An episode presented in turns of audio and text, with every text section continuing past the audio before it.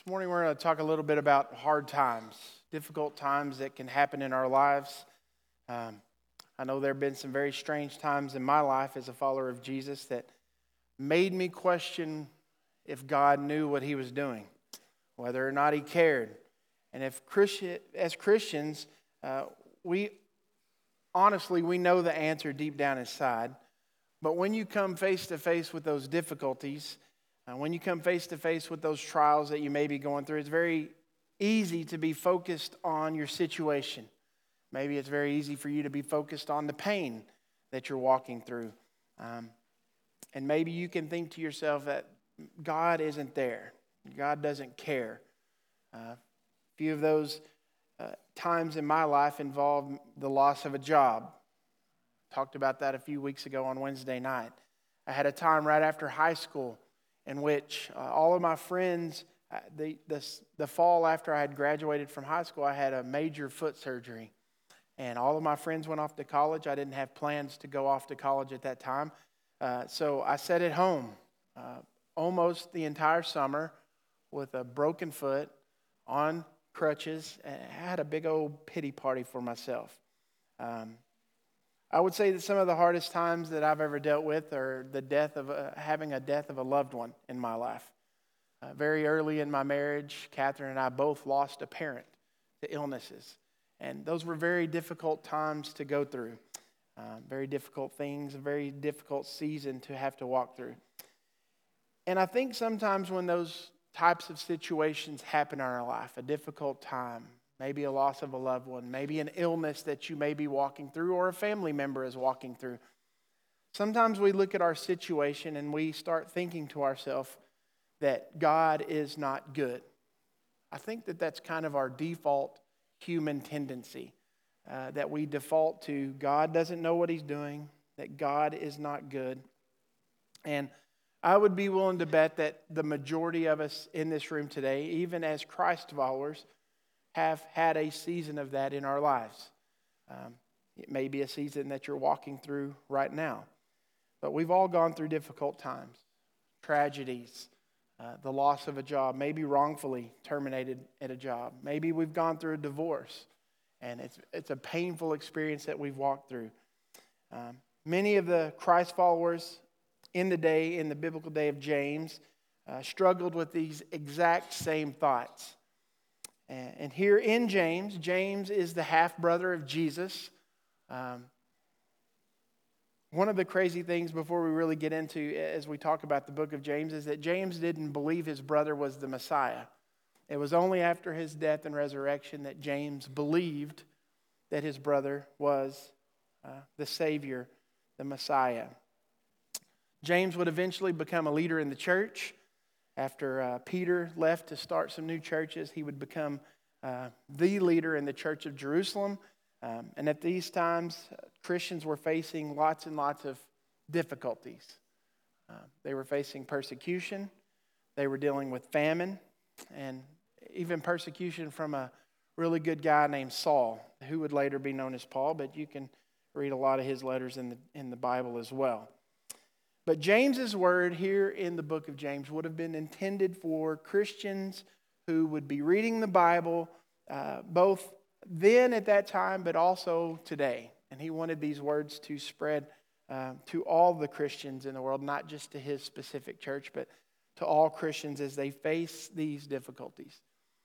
Many of you, uh, when it comes to the book of James, I know Shane talked about this Wednesday night, is he loves how direct and in your face James is.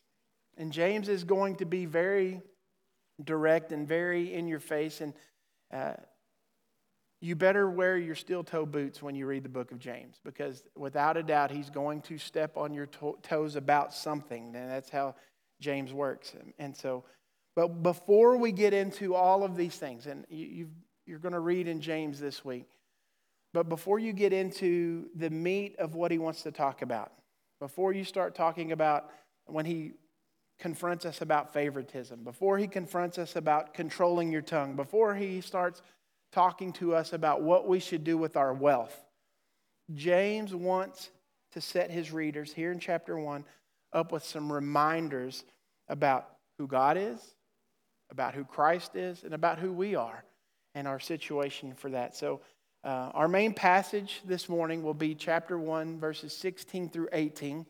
But I'm going to start reading in verse 12 because it kind of goes with the passage this morning. So if you have James chapter 1, we're going to start reading in verse 12. It says, Blessed is the man who remains steadfast under trial, for when he has stood the test, he will receive the crown of life, which God has promised to those who love him. Let no one say when he is tempted, I am being tempted by God.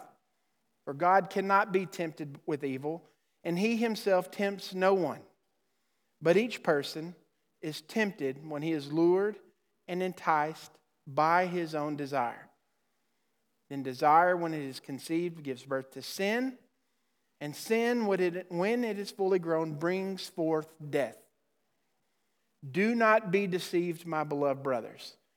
Every good gift and every perfect gift is from above, coming down from the Father of life, lights, with whom there is no variation or shadow due to change. Of his own will, he brought us forth by the word of truth that we should be a kind of first fruits of his creatures. It's the word of God. Let's pray this morning. God, we do thank you uh, for the reminder of who you are and that all these good gifts that we have in our life are from you.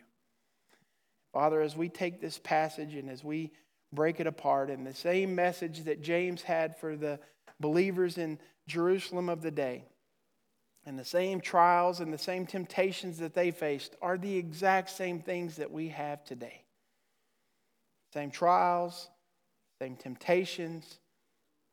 Father, you're the same good God, and you're the same, you give down the same good gifts that you always have.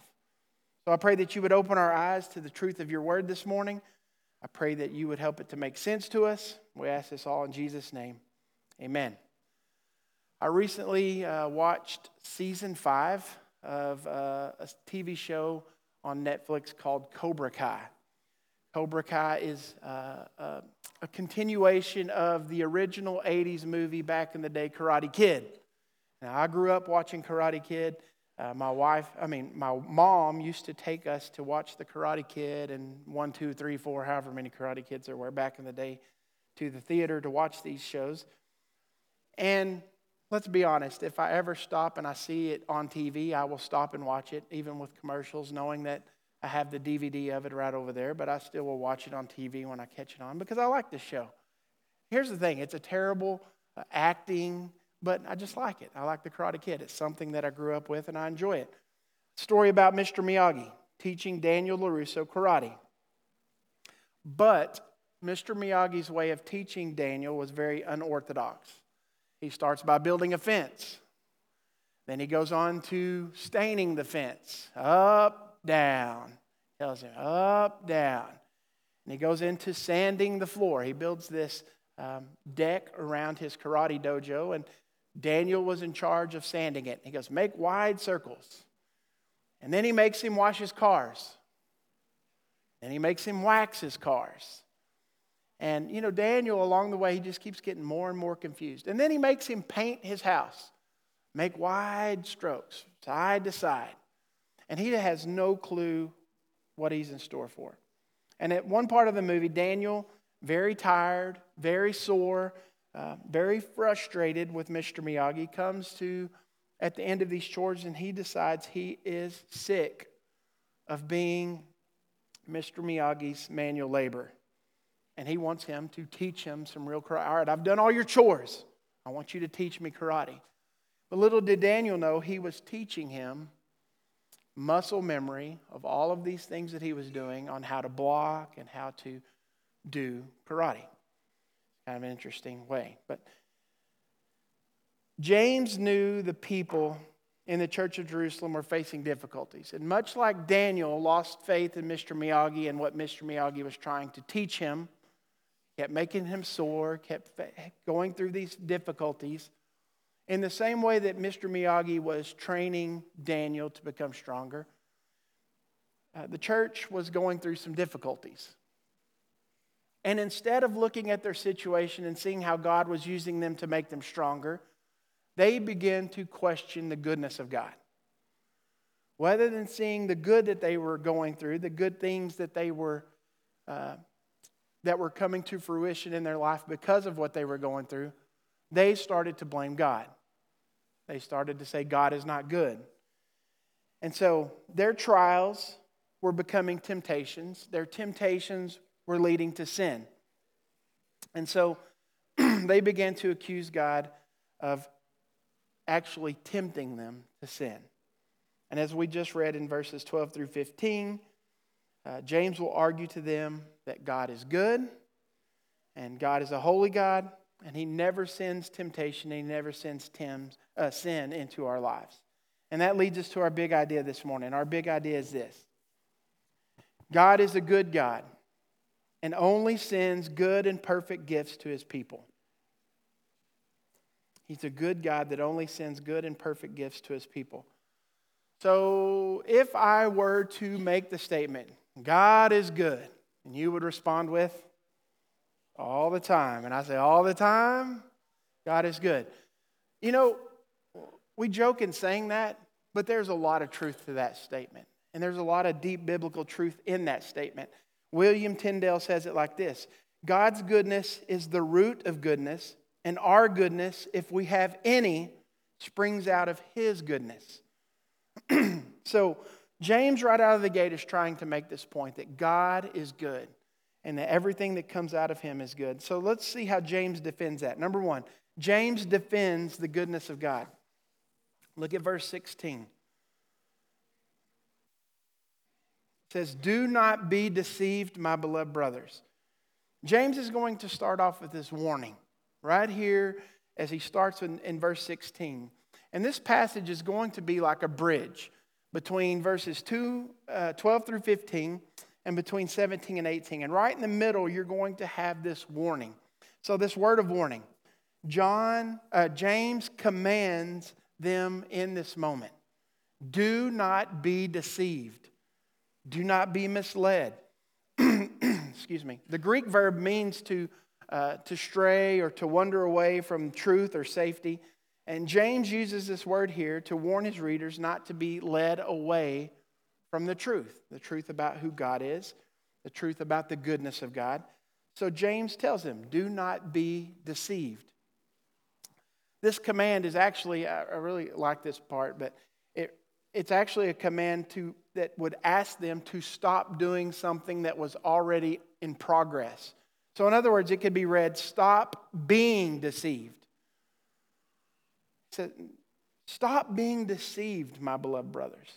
Stop believing what is in your heart. Stop believing all these lies that Satan keeps throwing your way. Shane kind of talked, uh, mentioned this Wednesday night. In Genesis chapter 3, we read about God confronting Adam and Eve after they had sinned in the garden confronting Adam, and he looks at Eve and he says, What have you done? And Eve, like any one of us put in the same situation, did exactly what any of us would do. Uh, the serpent made me do it, right? Uh, they made me do it. Someone else made me do it. It's not my fault. They made me do it. And so this is an ongoing thing that has constantly taken place all throughout history. The ancient trick that Satan used to Adam and Eve in the garden, the same lie that Satan used is, is the same lie that Satan is using right here on the church in Jerusalem. It's the same lie that he uses to us today. He seeks to deceive us, he seeks to trick us. And he will use any means necessary to get us to question the goodness of God, to get us to question the goodness of God's word, what God says in his word. So we have this word of warning. Next, we have a word from a brother. Do not be deceived, my beloved brothers. I like how James is both firm and he has compassion. He has kindness as he gives this warning to these people because these are his brothers and sisters in Christ. He loves them, he cares for them, he wants what's best for them you know, they've been, they're a part of the church. They've been saved by the blood of the Lamb. They are part of God's family. He cares for them. He doesn't want them to believe a lie about who God is, about who their Savior is. He wanted their best. But they were also very quick to be deceived about who God is. It happens to you, it happens to me. We question the goodness of God all the time. The great uh, little portion here for you. Says, The danger of unrepentant sinners is unbelief, but the danger of repentant sinners is misbelief.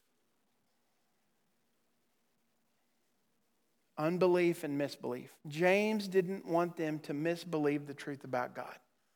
And so many times that happens when we go through difficulties, when we face trials, we stop believing the truth about who God is.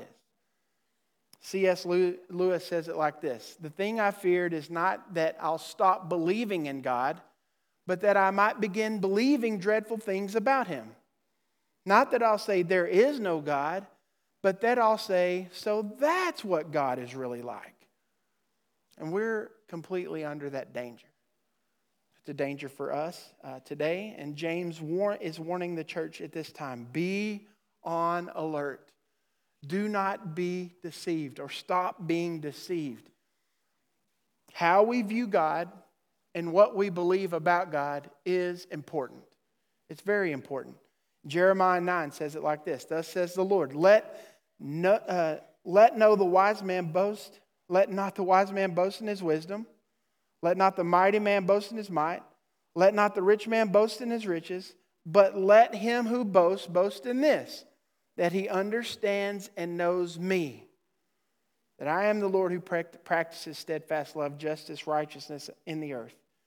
For in these things I delight, declares the Lord. Let him who boasts that he understands and knows me. And James loves these people. And he wanted them to know God for who he really was and to see that all the things that, he had, that they had in their lives were gifts from above. And so James gives this very stern warning uh, in love do not be deceived, my brothers. Next, James shows us where the good in our life is from. Look at verse 17. Every good gift, every perfect gift is from above, coming down from the Father of lights, with whom there is no variation or shadow due to change.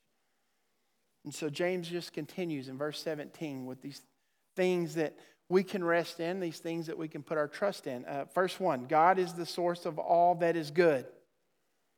Every good and every perfect gift is from above. They come from above, they come from God. Um, God is the only one that is always good all the time. There are two different Greek words in the verse that both that are both kind of translated for the word gift and they are both used in the same way in this passage, uh, but they're used differently. One is uh, God's act of giving, the other one is the nature of God's giving. So let's look at the first one. The very act of God giving gifts is good.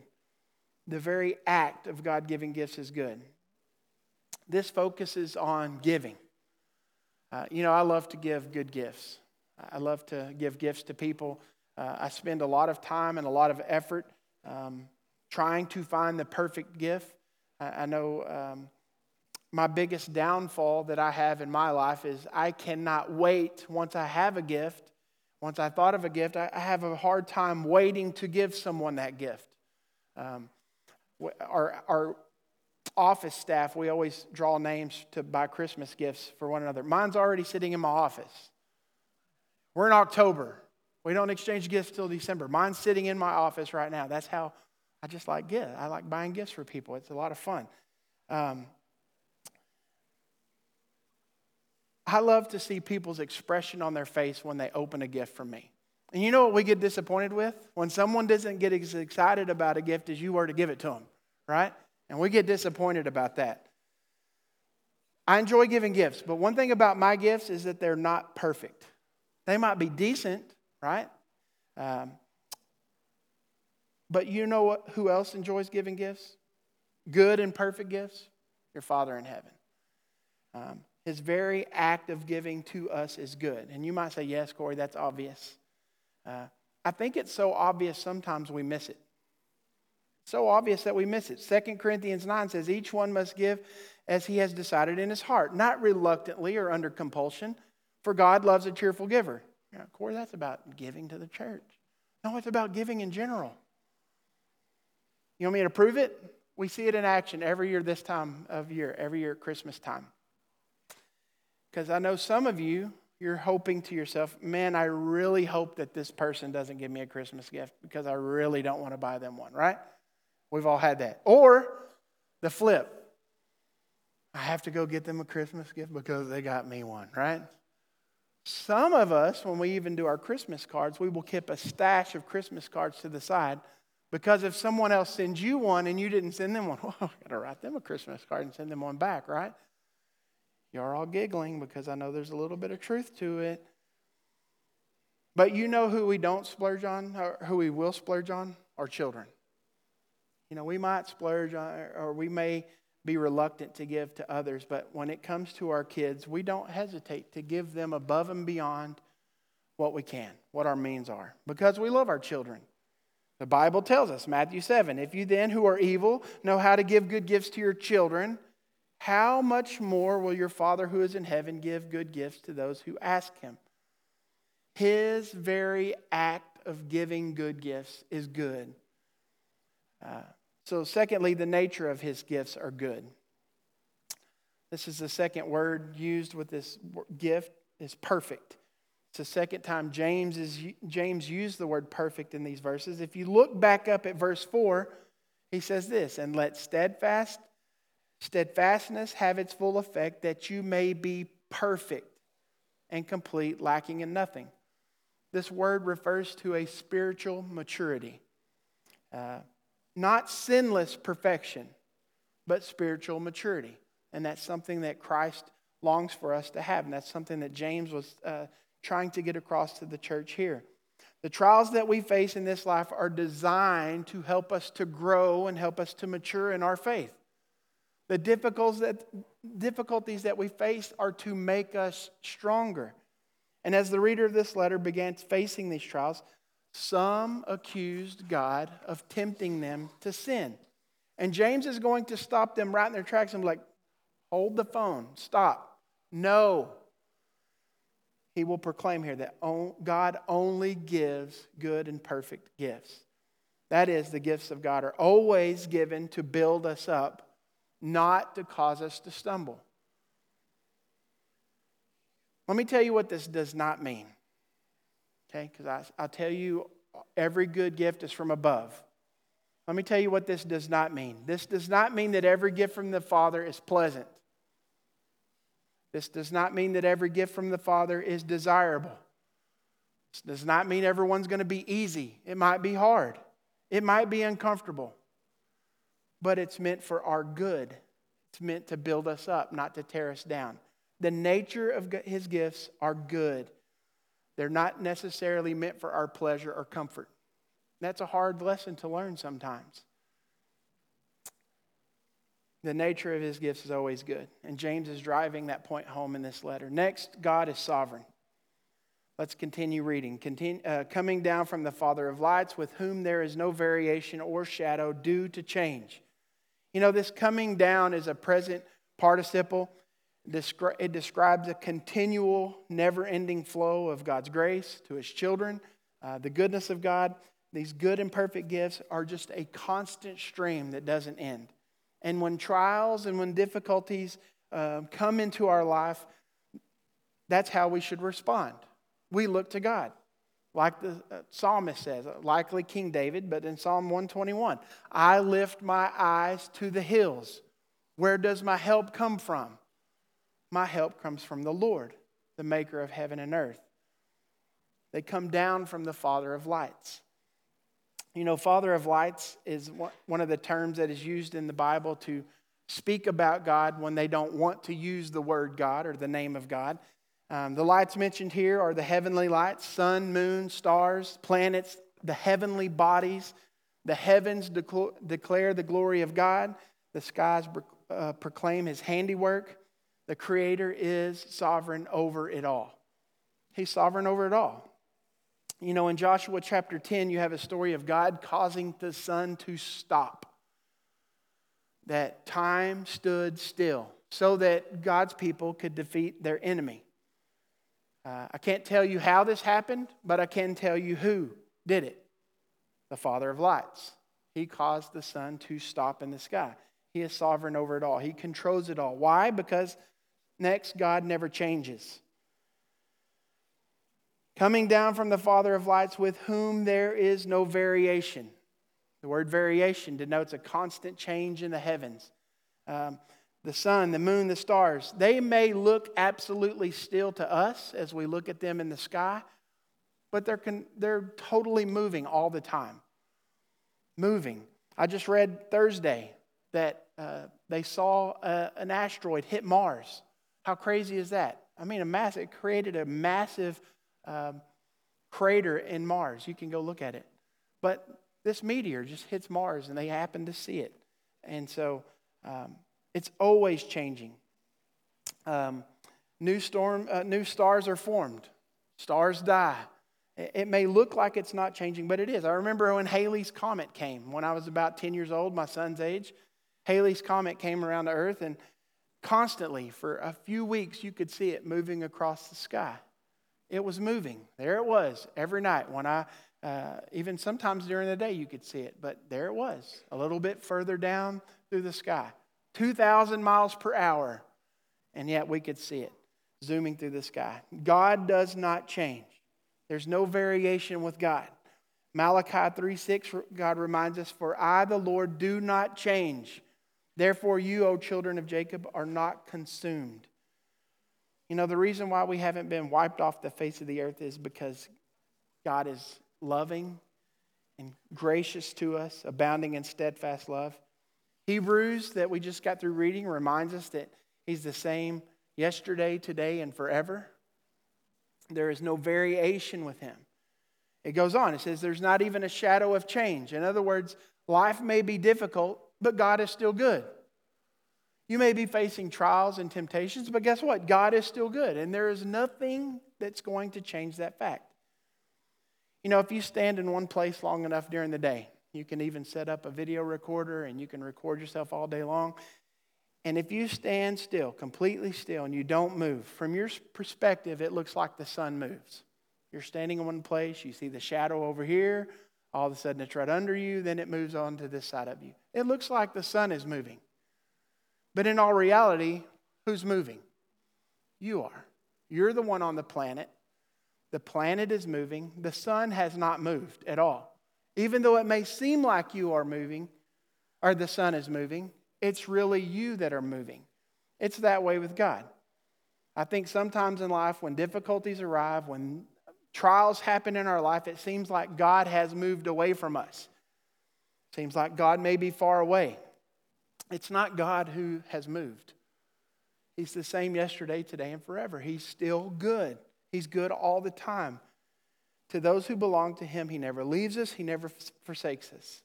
It reminds me of the hymn, Great is thy faithfulness. It says, Great is thy faithfulness, O God my Father. There is no shadow of turning with thee. Thou changest not, thy compassions they fail not. As thou hast been, thou forever will be. That's what the song's about. God does not change, He's good all the time. So let's look how James is going to prove the goodness of God. Let's look at how James is going to prove it. A few weeks ago, my wife and I purchased a jacket for my daughter's birthday. I had it hand painted by a friend that I graduated high school with. Um, this is one of those gifts that I plan to head on, right? And my daughter has this little stuffed pink monkey that she calls Noisy. It's her prized possession in the world. Um, she's had it ever since she was, before she was born. She loves it. Uh, she still sleeps with it now. She's nine years old. She still sleeps with it. She can't go to sleep without it. But we had it hand painted on this jean jacket, and we, I thought, man, this is going to be the greatest. It has little jewels painted on it. This is the greatest gift. I planned way ahead, paid way too much for it. You know, all that good stuff. And of course, I get it in, in the mail, and I can't wait for her to open it, so I let her open it early. Go figure, that's me. She opens up this gift that I have planned ahead for, and she looks at, she's like, But you know what she was impressed with? She wasn't that impressed with the jacket. I got a cute picture with her with it on her. She took it right off after I took the picture, right? she was impressed with this little $2 journal that they had placed inside with the jacket. They had to give a little fluffy pen and with pink spot, all this. She loved that $2 journal and she carries it everywhere. Several hundred dollars on a jacket, $2 on a journal. I love it. I want to take it everywhere. You can insert eye roll because that's what I was doing. The diary was not the gift, the jacket was the gift, right? And James did not want his readers to be so preoccupied with all the other stuff going on in their life that they miss sight of what God's true and perfect gift is.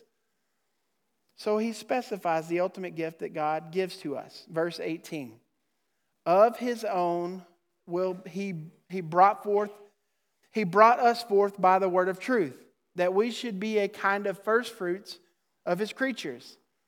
This phrase, be brought forth, he brought us forth. This states the uh, doctrine of regeneration. Regeneration is the sovereign act by which God gives sinners who are dead in their sins, who are dead in their trespasses, new life in Christ. John chapter 3, right before we get to verse 16, verses 6 and 8 says this That which is born of the flesh is flesh, that which is born of the Spirit is spirit. Do not marvel that I said to you, You must be born again.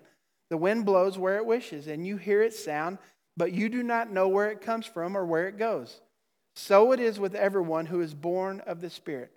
That is what Jesus Christ has done, God has done for you through Jesus Christ. He brought us forth. He's given us new life. It's the same word, if you look, brought us forth, it's the same word used in verse 15 when James says this. And sin, when it is fully grown, brings forth death. Sin brings forth death. God brings us forth into new life through Jesus Christ.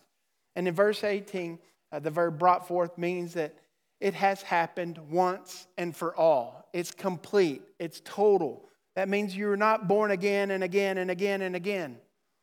There's one salvation through Jesus Christ. And when you have experienced that salvation, it's once and for all. God has brought you forth into new, to new life once and for all. Let's see how this happens. New birth only happens by God's will. It only happens by God's will. Verse 18 Of his own will, he brought us forth. Means God has saved us because of who he is.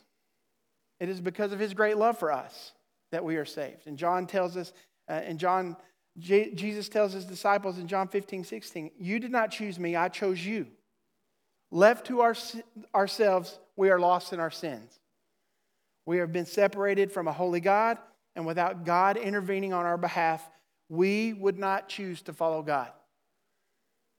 But He changes us. He takes out our heart of stone, He gives us a heart of flesh, He speaks to us through the Holy Spirit, and He calls us to Himself. I pray that God has done that work in your life, that He has taken uh, your heart of stone and given you a heart of flesh, that He has softened up your heart to the, to the gospel and it's not of your own will. John 1 12 and 13 says, But to all who receive him, who believed in his name, he gave the right to become children of God, who were born not of blood or of the will of the flesh, not of the will of man, but the will of God. He has brought us forth because it is his will to bring us forth. Nextly, new birth takes place through God's word. According to verse 18, it means uh, by which God gives us new life is by the word of truth Ephesians 1 says, In him you also, when you heard the word of truth, the gospel of your salvation, and believed in him, were sealed with the promise of the Holy Spirit. God saves sinners who hear and believe the word of truth. Romans 10 For everyone who calls on the name of the Lord shall be saved. But the greatest part of this is that we get to be a part of this situation. Romans 10 talks, uh, gives us a dilemma as far as this um, prevent dilemmas in preventing sinners to be called to God. He says, How then uh, will they call on him who they had not believed? And how are they to believe in him who they've not heard? And how are they to hear without someone preaching? How are they to preach unless they are sent? God brings us forth into new life through the word of Jesus Christ, through the truth, Jesus Christ. And this affirmation of the word that God's of God's work in our life and the testimony we have in the life and work that Jesus accomplished on the cross, now we get to live that out through the local church. We get to be a part of God's plan to spread the truth of who God is to the world. And the local church works best when we as sinners understand who we are as sinners. We see Jesus for what he's done. We see God for who he truly is, how good he is. And he's a good father that gives us good gifts, good and perfect gifts. And we work best when we realize those facts. Yes, I'm a sinner. Yes, God is holy. And He's given us Jesus. And through Jesus, we have life. And we can't help but tell the world the truth about who Jesus is if that is truly taking place in our lives. And why should we do that? I'm glad you asked. Our last point new birth takes place for the glory of God, for God's glory. We are a kind of first fruits of His creatures. In the Bible days, uh, when the harvest came, the people were to give their first, first fruits, the best of the best, and they were to bring it as an offering to the Lord. Here, James is trying to make that connection for us. He is telling us that if you have placed your hope and your faith in Jesus Christ, we are the first fruits of God. We are the best of His creation uh, I can't remember where I read this, but I wrote it down and it was really good. And I can't give credit to the author, but uh, it was really good. Says, Salvation is for us, but it's not about us. Salvation is for us, but it's not about us. God uh, saves us for His glory. It's all about the glory of God. He doesn't save us for our glory, He saves us for His glory. and if you're here today and you've not placed your faith and your hope in Jesus Christ for salvation, the Bible says that today is the day for salvation. Today you can place your, your hope and your trust in Jesus and you will be saved. Uh, if that is you, uh, in a moment after the service is concluded, I would just ask that you come and talk to one of our pastors. We're going to be available. And if you would like to talk to someone about placing your faith and your hope in Jesus Christ, we will be uh, more than willing to talk to you about that.